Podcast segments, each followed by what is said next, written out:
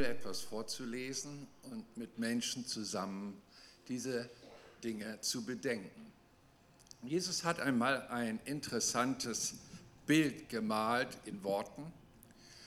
Er berichtet von zwei Häusern. Das eine Haus ist auf Sand gebaut und das andere Haus auf Fels. Und er erzählt, dass über beide Häuser Unwetter kam, Sturm kam, Regen kam, wie wir es jetzt die letzte Woche unten in NRW und Eifel etc. erlebt haben und rüttelten an den Häusern diese Unwetter. Und dann schließt er dieses Beispiel ab mit das Haus auf dem Sand fiel um und das Haus auf dem Fels blieb stehen. Und erklärt, was er mit diesem, dieser Fiktion, die er sich da ausgedacht hat, den Menschen vor Augen führen will. Er sagt, jeder Mensch hat eine Art Lebenshaus. Das Haus ist dein Leben. Und die Frage nach dem Untergrund ist gestellt. Und er sagt freundlicherweise oder fairerweise, muss man sagen, dass über jedes Lebenshaus einmal ein Sturm kommen kann, der an der Festigkeit deines Lebens, an deinen Nerven, an deinen Gedankenrichtungen, an deinen Lebenswillen rüttelt. Und dass es äh, viele Menschen gibt, die bei großen Schwierigkeiten, die von außen in das Leben eindringen wollen, ihre Lebenskraft verlieren und lebensverneinende Gedanken in sich tragen. Und dann sagt er, dann gibt es andere, die haben auf Fels gebaut und spricht, dass dieser Fels das Wort Gottes ist. Also Ratgebung von der intelligentesten Persönlichkeit, die das Universum kennt. Deswegen ist für uns die Bibel nicht ein altes Buch, das überholt werden kann, sondern man entdeckt, wenn man darin liest und besonders auch die Fülle des Wortes Gottes im ganzen Buch ein bisschen verinnerlicht hat, wie es mein Vorrecht ist, über die Jahrzehnte, entwickeln sich zu Themen fast puzzleartig Wort Gottes, das das Ganze zu einem ganzen großen Bild wird. Und ich möchte uns an diesem Morgen etwas aus dem Wort Gottes verlesen und euch mitgeben, denn wir sind alle durch schwere Zeiten gegangen, was äh, die Gedankenbelastung betrifft. Das wird man bewusst oft noch gar nicht recht verstehen, was das mit einem Menschen macht denn wir agieren nur zu 10 Prozent aus dem Bewusstsein und zu 90 Prozent sind unsere Entscheidungen im Leben unterbewusst. Wir nehmen diese Informationen auf und hier ist Stichwort Pandemie und alles, was damit einherging. Äh, Leute, die ihren Job verloren haben, Leute, die ihre Wohnung gekündigt bekommen haben, vieles, vieles mehr.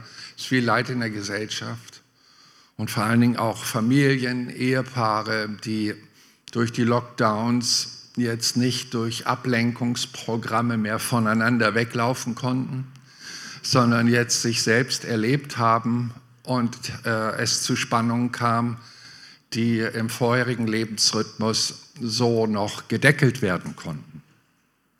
Wir haben noch keine Statistiken, was diese Pandemie aus unserer Gesellschaft macht. Aber es wird eine exorbitante Steigerung sein, wenn ich nur an die Angsterkrankungsrate von unserem Bundesamt für Statistik aus Wiesbaden erinnern darf. Wir haben nur registrierte 15 Millionen angsterkrankte Personen in unserem Land. Und das wird sich steigern mit allerhand Zwängen, die mit einhergehen und äh, die Fähigkeit des Miteinanders erkaltet, es entsteht Misstrauen und das Ganze ist wie Gift. Und Jesus sagt uns eigentlich mit diesem Gleichnis, ähm, auf was baust du dein Leben? Und er sagt, Sand ist kein guter Untergrund für die Herausforderung, die ein Mensch in seinem Leben erfahren wird. Und wenn er sagt, dass der Fels das Wort Gottes ist, dann wage ich auszulegen, dass der Sand unnütze Gedanken sind, Sorgengedanken sind, ähm, Traumagedanken sind, die sich im Menschen dermaßen vervielfältigen können wie die Körner von Sand. Und das Leben, das auf so etwas gebaut ist, ist fragil bzw. Äh, nicht stabil. Und ich möchte euch nur einen wesentlichen Gedanken, wie man da rauskommt und was man dem entgegenhalten kann, mitgeben in diesem Morgengottesdienst.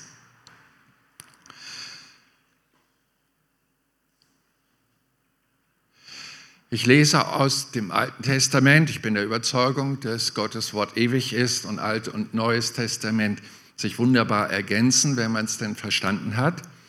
5. Mose 4 ab Vers 7, ewiges Gotteswort.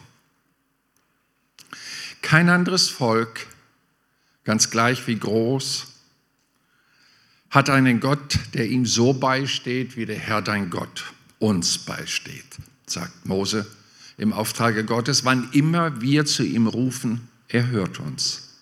Wo ist dein Volk, groß wie wir, das so gerechte Gebote, Weisungen und äh, hat, wie ich sie euch heute gebe, den zehn Geboten. Vers 9, hütet euch davor, etwas von dem, was ihr gesehen habt, natürlich auch gehört habt, zu vergessen. Das ist der zentrale Vers, der uns heute Morgen beschäftigen soll. Gott gibt uns einen Rat, passt darauf auf, dass ihr das, was ich euch zum Leben mitgebe, nicht vergesst. Erinnert euch euer Leben lang, das ist also ein Dauerauftrag, und erzählt es euren Kindern und Enkelkindern. Hier geht es also um einen Wertekampf. Es geht auch um einen Platz in unseren Gedanken, an die wir, die wir warm halten durch Erinnerung. Wir wissen, dass die Wiederholung, das weiß man aus der Pädagogik, die Mutter allen Lernens ist. Und wenn Jesus uns oder Gott uns hier sagt durch Mose, dass wir in unserem Leben das Wort Gottes unser Leben lang durch Erinnerung lebendig halten sollen, dann heißt das nicht, dass er uns nichts Neues sagen könnte, aber er weiß, die Werte, die ich euch gesagt habe, wenn ihr die schön hochhaltet, dass sie Raum haben in eurem Herzen, dann werdet ihr stabil sein, wenn das Leben einmal schwierig und anstrengend wird. Das mit dem Erinnern ist ja so eine Geschichte. Auch das Verinnerlichen. Ich habe mal in einem äh, Manager-Magazin äh, von der Lufthansa Folgendes gelesen. Gesagt heißt noch lange nicht gehört. Gehört heißt noch lange nicht zugehört. Zugehört heißt noch lange nicht verstanden.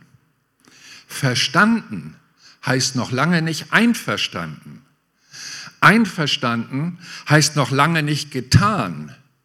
Einmal getan heißt noch lange nicht wieder getan. Und Finalsatz, es ist ein langer Weg zu einer Gewohnheit guter Gedanken. In der Tat ist das genau der Ansatz, den uns Gottes Wort hier schon vor tausenden Jahren mitgibt. Unser Herr ist ja außerhalb von Raum und Zeit und weiß, wie wir Menschen funktionieren, weil er uns geschaffen hat. Keiner kann uns besser ins Leben reden als er. Und er empfiehlt uns, das mit der Erinnerung anzugehen. Das mit dem Erinnern ist ja so ein Ding. Wir haben äh, ja regelrecht wieder neue Ängste hervorgebracht in den letzten Jahren vor Demenz. Schon mal gehört?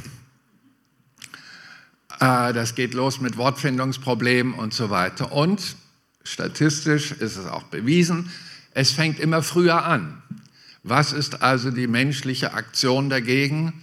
Gedächtnistraining. Schon mal gehört? Gedächtnistraining. Sie stießen wie Pilze aus der Erde hier und da und dort überall Gedächtnistrainingskurse. Guter Versuch, da anzusetzen. Und äh, wir merken, dass also auch die Pharmaindustrie hier liefert, äh, dass der Erinnerungswert in uns stabil bleibt. Ich erinnere mich an einen Werbespot, da tritt ein Mann, äh, zehn Jahre jünger als ich, schick gekleidet aus seinem Büro, langer Büroflur, kommt ein Kollege in diesem äh, Konzern auf ihn zu und er sagt, ja, schönen guten Morgen, Herr.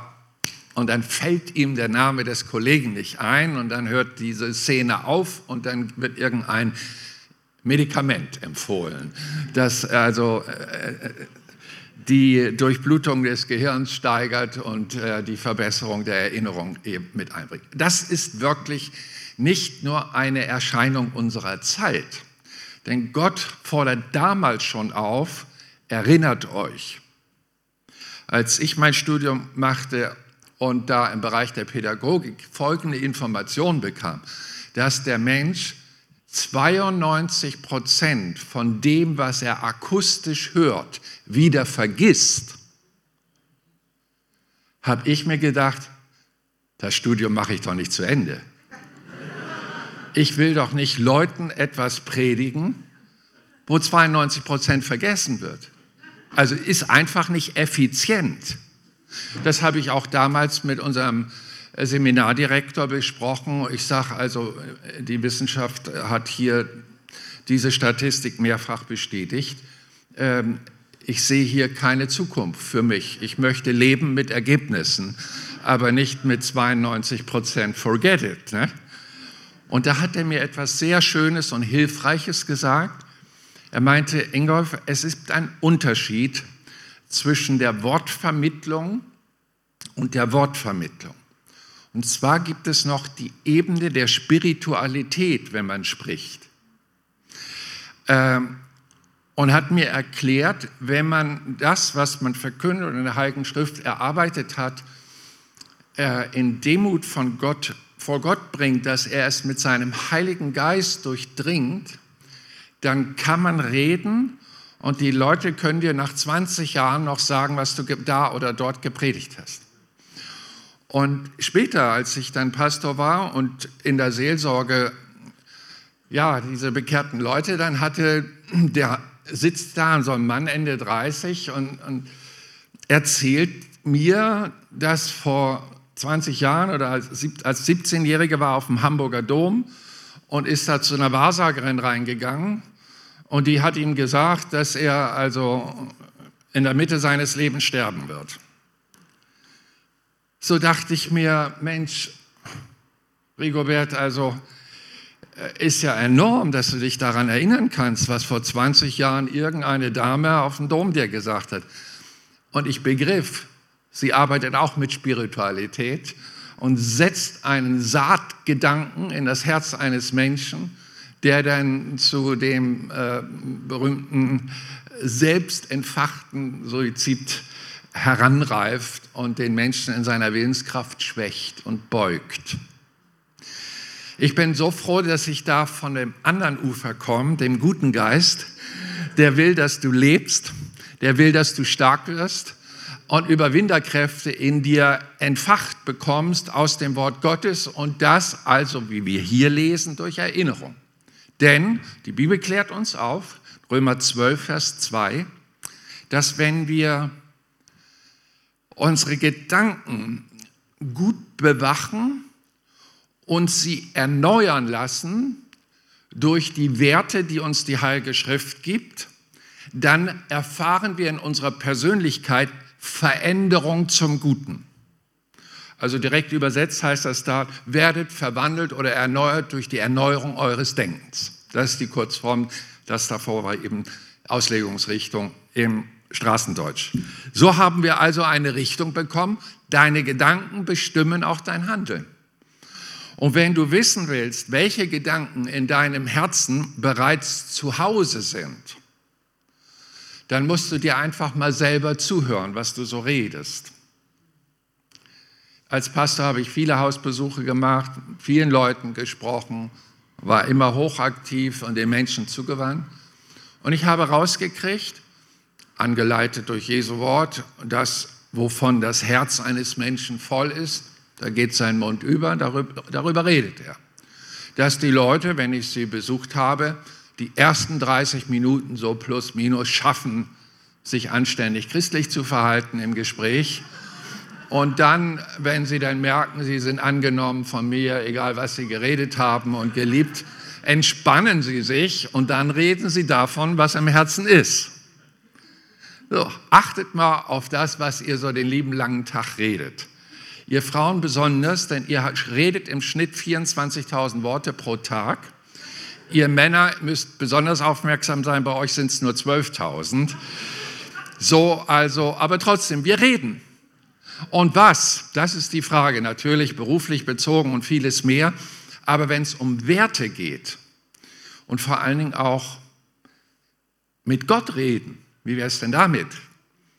Und ihm einladen, ihn einladen zur Kommunikation mit ihm, nicht nur zu ihm reden, sondern auch hinhören, dass er antwortet.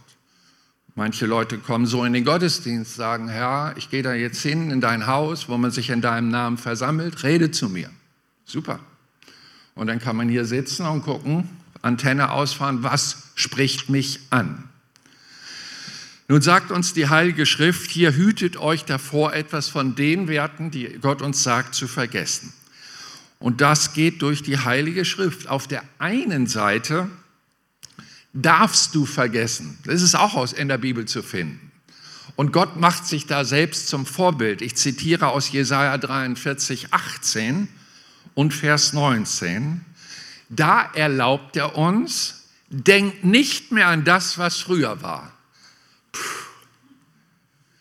aber hört mal Leute, das ist gar nicht so einfach.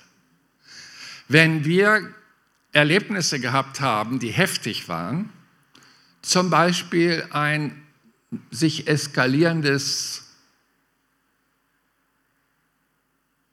ein eskalierender Streit, der sich über Jahre, vielleicht Monate aufgebaut hat, Missverständnisse, die sich addieren, führt zu einem Beziehungsbruch, dann ist das ein Teil deines Lebens. Du hast vielleicht zwei, drei, vier, fünf Jahre gehabt, die dir viel Kraft gekostet haben, weil du immer in die Hoffnung investiert hast, dass es noch gut wird. Aber irgendwann war deine Kraft erschöpft und jetzt bist du da mit dieser Hypothek und willst so durchs Leben gehen. Oder du hast eine Sache fehlerhaft entschieden. Luther sagt Sünde. Äh, das Ziel verfehlt. Und du ärgerst dich über dich selbst. Kriegst das nicht hin, dir selbst zu vergeben. Immer wieder klagst du dich an und musst möglicherweise noch den Schmerz in deinem Herzen betäuben mit irgendwelchen Mittelchen, die es da so gibt.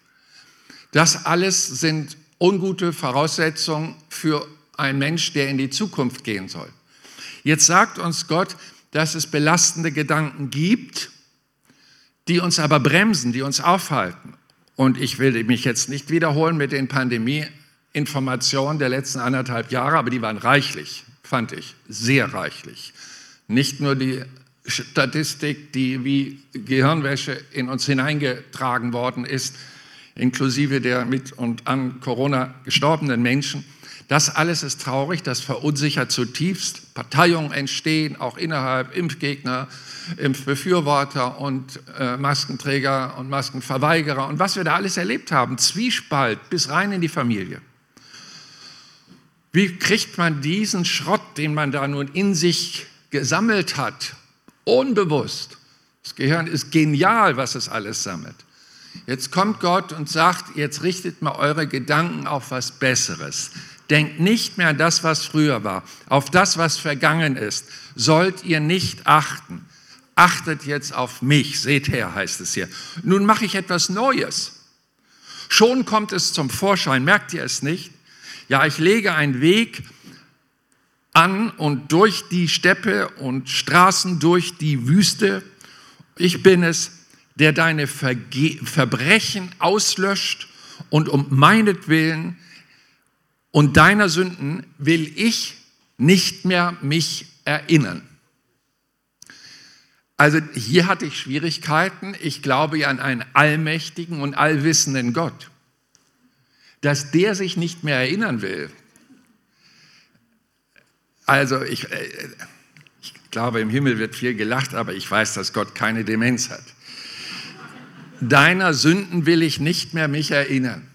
Es ist eine, eine Willensentscheidung, mich auf das, was mein Leben belastet, mit falschen Entscheidungen und äh, schweren Jahren, die man sich selber vielleicht auch eingebrockt hat, durchs Leben zu gehen. Er gibt uns eine neue Chance mit neuen Gedanken, auch das Vertrauen an Gott zu stärken.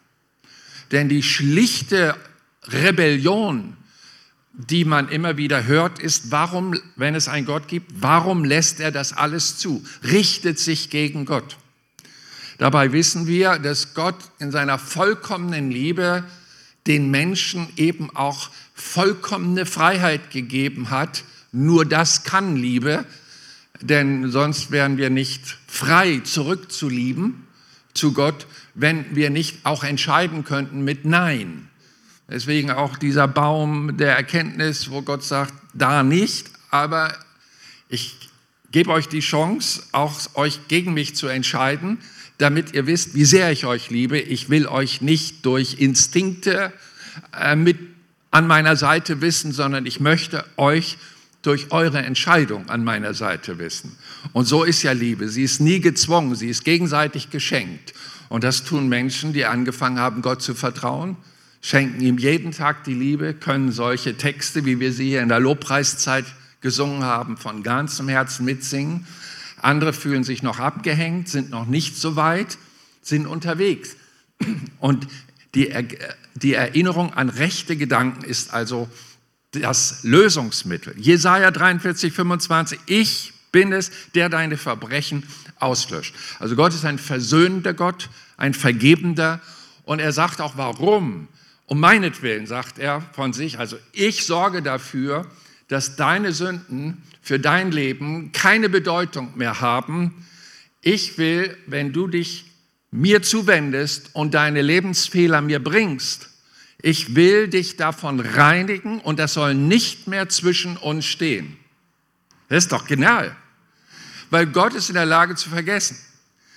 Ihr Frauen müsst da besonders zuhören. Gott hat euch da eine Gabe gegeben. Die Stärken werden auch zur Schwäche. Denn ihr habt in Bezug auf Mitmenschlichkeit ein Elefantengedächtnis. Müsst ihr auch. Ja, wenn man also im Innenverhältnis Kinder großzieht, äh, dann kommt es ja automatisch auch zu Widersprüchen. Und irgendeiner muss ja die Kontrolle behalten, nicht? Und irgendwann platzt es dann raus. Du hast gesagt, du mähst den Rasen, du hast es nicht getan. Du hast gesagt, du machst dein Fahrrad sauber, hast es nicht getan. Und dann hast du gesagt, du besorgst mir bei Edeka das und das hast du auch nicht getan. Natürlich ist das Kind platt bei so einer Erinnerungskraft, die auf ihn da niederprasselt. Ne? Deswegen also, ihr habt da ein Elefantengedächtnis, was eine Stärke ist, was nötig ist, aber ihr dürft an diesem Punkt entspannt euch zurücklehnen und wissen, dass euer Gott euch etwas vormacht. Ich kann und ich will vergessen. Äh, der, ich glaube, Jeremia, der Prophet, sagt es so schön, ich, im Auftrag Gottes, ich versenke eure Missetaten, Lebensfehler, in die Tiefe des Meeres und gedenke nicht mehr. Ein drastisches Bild. Der lässt das absaufen raus aus dem Begegnung. Wenn man diese, sagen wir mal, diese Entscheidung von einem Mitmenschen, an dem man einen Fehler gemacht hat, nicht weiß, dass er bereit ist zu vergeben, wird eine neue Beziehung immer anstrengend. Na, wie denkt er jetzt über mich? Alle, die mal gemobbt worden sind, ne? kennt ihr ja in der Firma, wenn die Leute dann einen schräg angucken, weil der und der hat das und das über dich gesagt und dann braut sich da was zusammen an Opposition gegen dich und dann schnürt einen das ein, weil diese Gedankenflut, die da gegen dich kommt, dich abwertet, dich in deinem Ansehen beschädigt. Ja, man spricht sogar von Rufmord. Und jetzt ist die Lösung folgende. Wir sollen uns an die richtigen Sachen erinnern. Jetzt sagt Gott aber, äh, ich will das vergessen, was du falsch gemacht hast, aber ich werde dich nicht vergessen. Jesaja 49, 15 bis 17. Und ein schönes Bild. Vergisst etwa eine Frau ihren, ihr Säugling. Wir haben hier gerade so ein kleines Kind erlebt. Dass sie sich nicht erbarmt über den Sohn ihres Leibes. Ihr Mütter, man kriegt doch da, also man hört doch die Mücken husten da in der Nacht, wenn man ein Säugling nebenan im Bettchen hat. Kaum rührt es sich, schon zack ist man auf und äh, an die Brust und gestillt und weitergeschlafen. Sollte selbst so eine Mutter ihr Säugling vernachlässigen und vergessen, dass sie überhaupt eins hat, ich, der lebendige Gott, werde dich niemals vergessen. Siehe, in meine beiden Handflächen habe ich dich eingezeichnet.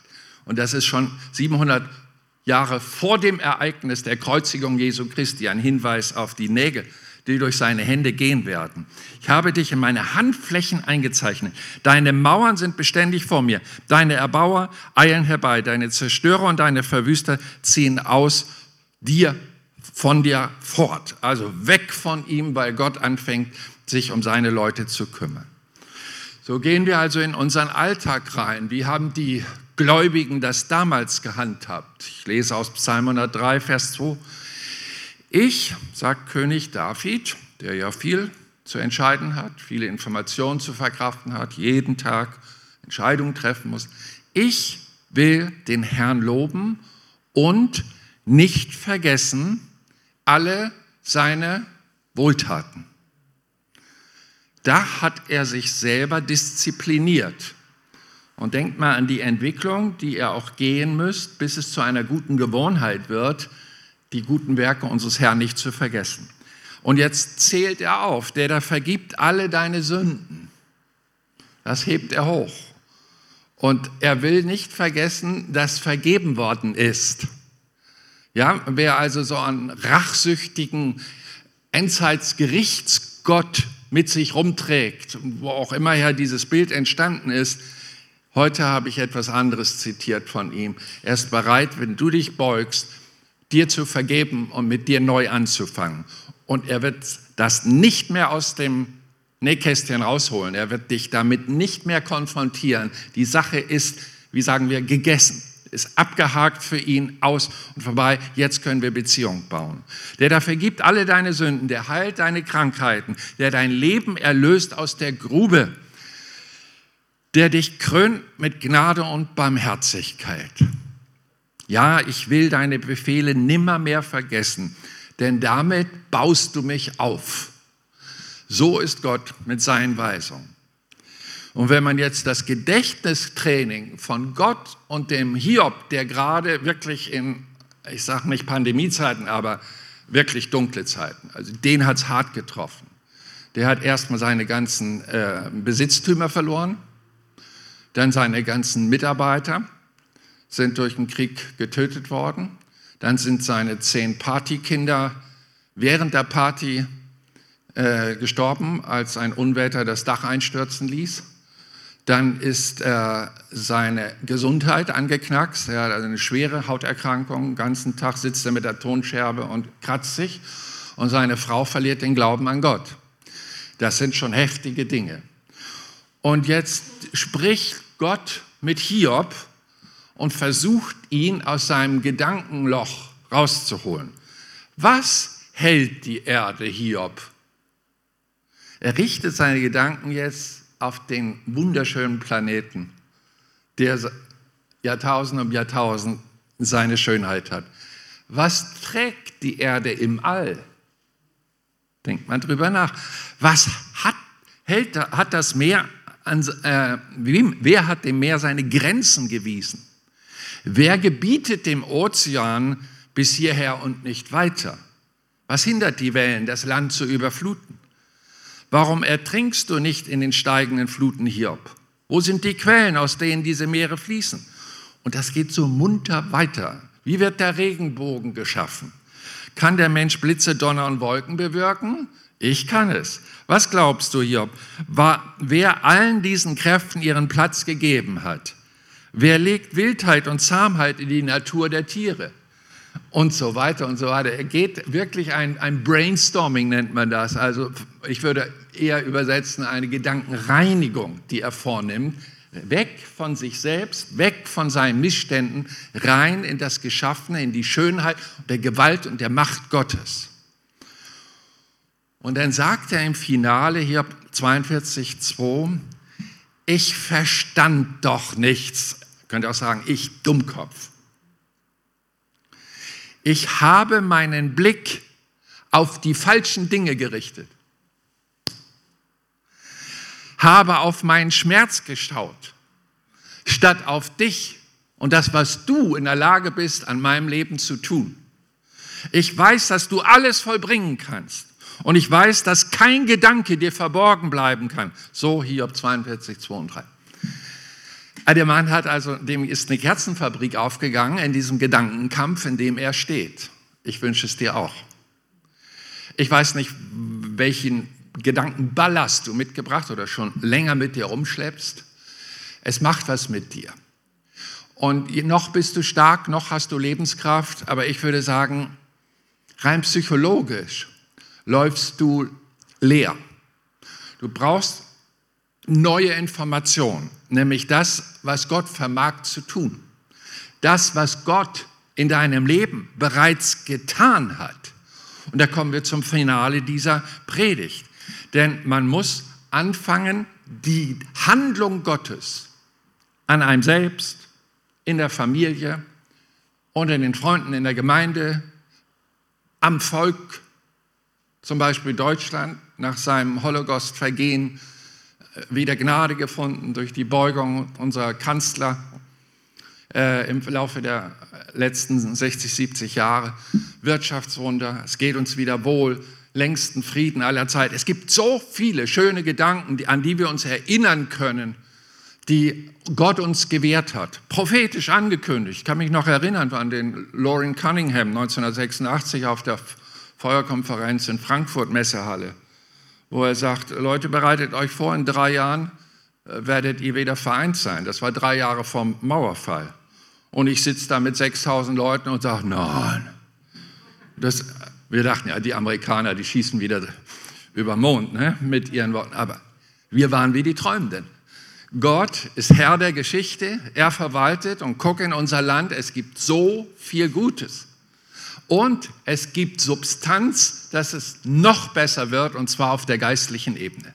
Dass die alten christlichen äh, Investitionen in unser Volk, tausend Jahre Christentum, dass das wieder benetzt wird und Menschen wieder die Worte Gottes aufnehmen. Da ist nur ein Gott. Bei allem Religionswirrwarr, dass die Politiker zurzeit verjüngen und sagen, wir haben alle denselben Gott. Es gibt nur einen Gott und der stellt sich auch selber vor. Es ist der Gott Abrahams, Isaaks, Jakobs, nicht Ismael und nein, Isaaks und Jakobs. Aus der Linie kommt ja auch Jesus Christus. Und das ist die Segenslinie. Und das ist der Gott, an dem wir glauben. Es ist der Gott der Bibel und nicht der Gott anderer Bücher, die sonst noch erfunden worden sind. Er ist ja auch einmalig. Unser Gott überragt alle anderen Religionen soweit ich Religionswissenschaften studiert habe, weiß ich eins, dass bei den Religionsstiftern, die es so im, auf dieser Welt gibt, immer Menschen versuchten, Gott zu sein. Aber mein Gott ist der Einzige, der Mensch wurde durch Jesus Christus und zu uns kam und uns aufsuchte und sich zeigte, wie er ist. Denn Jesus sagte, wer mich sieht, sieht den Vater. Und was für eine Barmherzigkeit hat er gelebt. Was für ein, ein Fable hatte er für einfache Menschen, um durch sie seine Geschichte zu schreiben. Der hat seine, seine zukünftigen Apostel nicht an der Universität in Jerusalem gesucht und nach Numerus Clausus Durchschnitt hier und da gefragt. Er ist in das Ostfriesland Israels gegangen, entschuldigt diesen Vergleich, wo Fischer und, und, und Landwirte da zu Hause waren. Und da hat er sie sich genommen und durch sie hat er Geschichte geschrieben damit Gott alle Ehre bekommt. So geht Gott auf uns zu und will uns seine Denkart beibringen. Und dazu gehört eben auch dein ganz persönliches Erleben. Erinnere dich daran, wie der Herr euch mit starker Hand aus dem Land der Versklavung herausgeführt hat. Das sagt er dem Mose, das sagt er dem Volk Israel, so in 2. Mose 13.3 und viele mehr. Und bis heute, Israel hat diesen Wert in sich. Sie haben immer noch das Laubhüttenfest. Und das ist die Erinnerung an den Auszug nach 400-jähriger Versklavung durch einen Propheten, den Propheten schlechthin im Alten Testament, Mose, der genau gesagt hat, wie Gott handeln wird, wenn Pharao das Volk nicht ziehen lässt. Und ich erinnere mich, dass mein Leben in gleicher Weise geordnet wurde. Ich kann mich erinnern, wie ich mich bekehrt habe. Ich kann mich sogar erinnern, wie meine Eltern sich bekehrt haben und Christen wurden. Ich weiß sogar, wie der Opa von meiner, also Mutters Seite, zum Glauben gekommen ist und die Oma auch. Warum? Die haben angefangen, das, was Gott in ihrem Leben getan hat, den Kindern zu erzählen und den Enkelkindern zu erzählen. Und das ist eine tolle Story, die kann ich euch mal kurz hier lassen. Ne? Paulus hat das ja auch so getan. Ich habe euch nicht nur das Wort des Herrn verkündet, sondern auch mein Leben. Und, und das ist so. Mein Opa, äh, Opa Wetschel, war Tagelöhner im Weinberg. Dort irgendwo im jugoslawisch-serbischen Gebiet, Deutscher von Hintergrund, war ja die Zeit der Kaiserin Katharina II., Besiedlungspolitik, sind viele Schwaben dahin, haben da Land umsonst gekriegt und haben dort Landwirtschaften auf dem Boden gestanden. Aber er war nur Tagelöhner und hat dann meine Oma da gesehen, das hübscheste Mädchen vom ganzen Dorf. Und er war ein großer, starker Mann.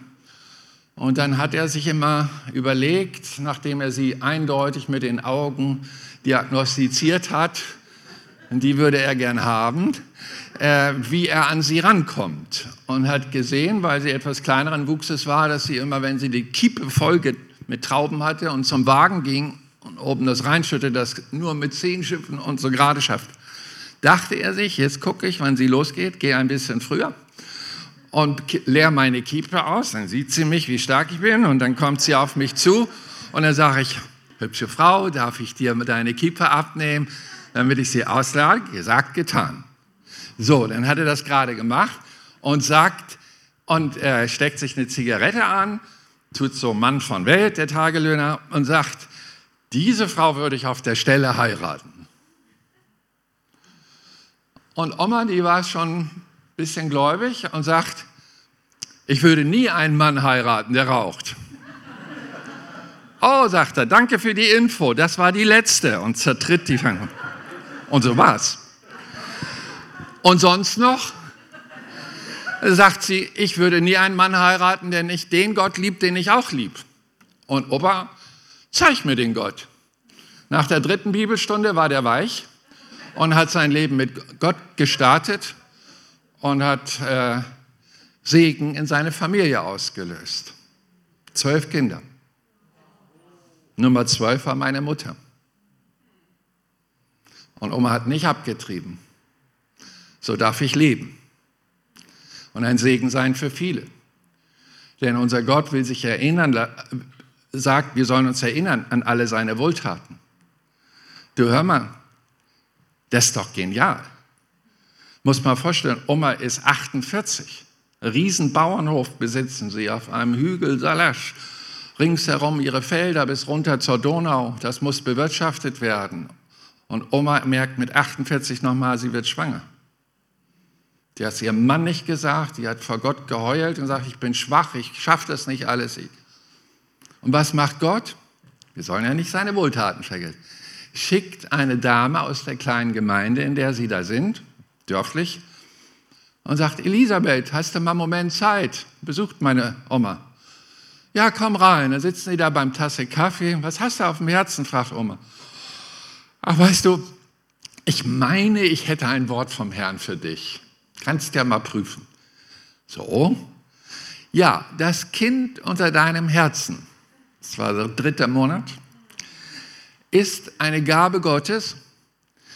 Es wird einmal dich und deinen Mann, wenn ihr alt und schwach seid und euch selber nicht mehr helfen könnt, pflegen. Oma bewahrt die Worte in ihrem Herzen, sagt Ja zum Kind, raus kommt meine Mutter. Ich war neun Jahre alt, als Vater das Haus fertig gebaut hat, unser neues. Wer zieht ein? Opa und Oma. Wie vom himmlischen Drehbuch geschrieben. Sind, haben sie die obere Etage, schon hochbetagt, eine 70, Anfang 80. Es dauert nicht lang, Opa legt sich hin, ist sechs Jahre bettlägerig. Meine Mutter hat Power, pflegt ihn Tag und Nacht. Wir stehen alle um sein Sterbebett und er geht heim. Er sah noch einen Engel, der kommt. Er sagte, seht ihr sie? Jetzt kommen sie und holen mich. Das war königlich, das war Gänsehaut pur, als er den letzten Atemzug machte.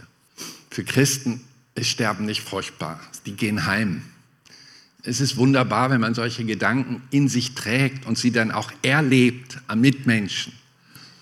Und Oma ein Jahr später legt sich auch in sechs Jahre bettlägerig. Meine Mutter hatte Power, hat gesagt, ihre Beerdigung eine Geschichte für sich. Ich könnte euch hier stundenlang unterhalten. Will ich jetzt nicht. Ich will nur eins sagen. Es gibt einen Gott, auch wenn wir ihn nicht sehen. Und er lebt. Und ich darf euch von ihm sagen, dass du ihm wertvoll bist. Selbst wenn du sehr viel an dir rummeckerst, er wüsste, wie du Selbstbewusstsein bekommst und gerne wieder nach vorne guckst und gerne lebst und auch wieder an Sozialkompetenz, sprich Liebe und Nächstenliebe gewinnst, was du durch den harten Umgang unserer Gesellschaft in den letzten Jahren geraubt worden ist. Unsere Vorfahren haben nichts gelernt aus den Gotteswundertaten damals. Sie vergaßen die vielen Zeichen seiner Güte, vergaßen seine Hilfe und fingen wieder an, über das Leben zu murren. Psalm 106, Vers 7. Fingen wieder an, über das Leben zu murren. Leute, unser Herr hat gesagt, sorget nicht. Eine Statistik beweist, dass rund 90 Prozent unserer Sorgen überflüssig sind, weil das, was wir uns sorgen, gar nicht eintrifft. Was für eine verschleuderte Zeit. Gott sagt uns, woran wir uns erinnern sollen, an die guten Sachen. Das ist das, wie er auch unseren eigenen Glauben stärkt. Und ich predige im Finale, könnt ihr noch beliebig weitermachen. David wie der sich aufputscht. Der hat also einen schwierigen Kampf vor sich. Goliath war ja nur einfacher Hirtenjunge, sah die feige Armee um König Saul und hört den Mann lästern, den Goliath, den, über den Gott seiner Väter. Und sagt, ist denn da niemand, der ihm das Reden mal äh, abgewöhnt hat? Und war keiner und dann nimmt er sich seine Schleuder und geht auf den zu und jetzt kommt's. Sprich zu dem. Mein Gott, der kann was. Und ich werde jetzt kommen und du wirst unter das Urteil Gottes fallen. Und will diese brutalen Sätze nicht alle aussprechen. Auf jeden Fall äh, redet er vorher über das, was Gott bereits getan hat. Denn er sagte, ich war auf dem Feld, habe die Schafe gehütet, da kam ein Bär und ich habe mit meinem einfachen Stock den Bär verjagt, das Schaf gerettet. Dann kam ein Löwe, der hat schon im Maul gehabt, habe ich ihm auf die Nase geschlagen, ihm das weggenommen, wieder zurückgebracht. Der Gott, der mir geholfen hat, Bären und Löwen zu besiegen, der wird mir auch helfen, dich zu besiegen. Merkt ihr dieses Gedankentraining, dass die Leute aufbauen? Und so bleibt ihr eigentlich lebendig im Glauben. Wir stehen noch auf und beten.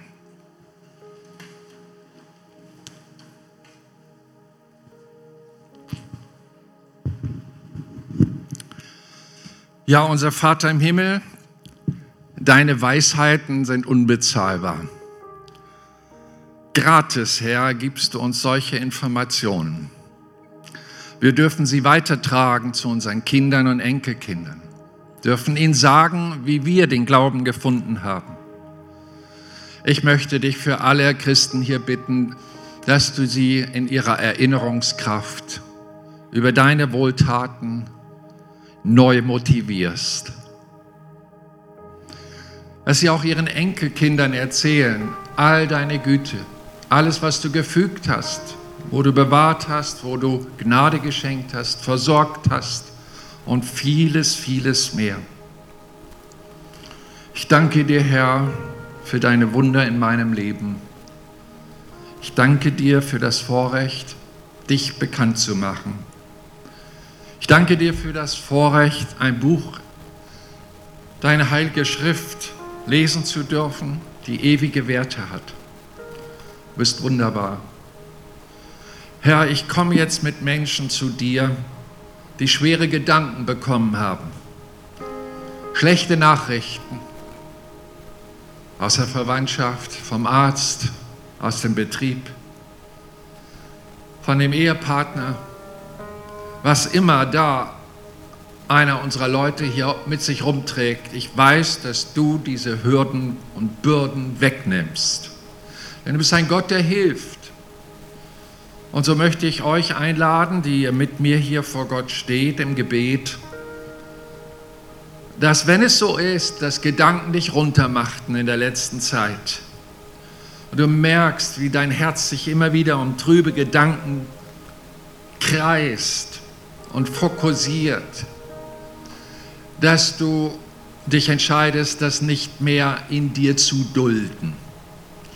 Werdet verändert durch die Erneuerung eures Denkens. Komm, nimm deine alten Gedanken, die dich runterziehen, und bring sie Gott. Ich lade dich ein, das auch mit einer Glaubenshandlung zu tun, indem du mit beiden Händen auf dein Herz berührst, auf deine, deine Brust legst, die so alten Gedanken und Sorgen nimmst und dann beide Hände nach oben hältst zu deinem Gott. Er sieht das. Und dann sagst du ihm, hierher bringe ich dir, was mich runterdrückt, was mich anklagt. Ich bringe dir das, was mich belastet. Ich bringe dir den Sand unter meinem Lebenshaus. An diesem Morgen übergebe ich es dir denn ich weiß, dass ich einen himmlischen Vater habe, der für mich sorgt. Und ich nehme dein Wort an, dass du mein Hirte bist, bist und bleibst, bis in alle Ewigkeit. Und sag ihm, dem Herrn Jesus Christus, dass er der beste Hirte ist, den ein Mensch haben kann. Sag ihm, dass du ihm zutraust, dein Leben durchzubringen auf dieser Erde bis hin zur Ewigkeit und sag ihm, dass er seinen guten Geist bitte neu in dein Herz gibt, damit sein Wort immer wieder lebendig ist in dir. Und Herr, du siehst all die Hände, siehst die Leute, die auch zu Hause sitzen und mit zuschauen. Jetzt bete ich, dass sich der Himmel öffnet und du mit deinem guten Geist kommst und neue Gedanken bringst an die Kraft der Vergebung, an deiner Verheißung, dass du Missetaten wegnimmst, wenn wir unsere Sünden bekennen. Und dass du uns frei machst von Bitterkeit und Neid. Und dass du heilst von Verletzung. Dass du Erneuerung gibst in den Herzen dieser Leute, weil du ein Gott bist, der lebt und der da ist und der hilft. So segne ich diese Leute in deinem Namen. Gedanken des, der Zuversicht sollen bei ihnen sein das Depressive, diese traurigen Gedanken verwandelt in zunehmende Freude, Vergebungsbereitschaft in einer großen Barmherzigkeit, die nur von dir kommen kann und Zuversicht und Hoffnung und Glauben, dass man mit dir sehr gut leben kann auf dieser Erde. Wenn du etwas so nachbeten konntest, dann sag einfach jetzt, so ist es. Amen.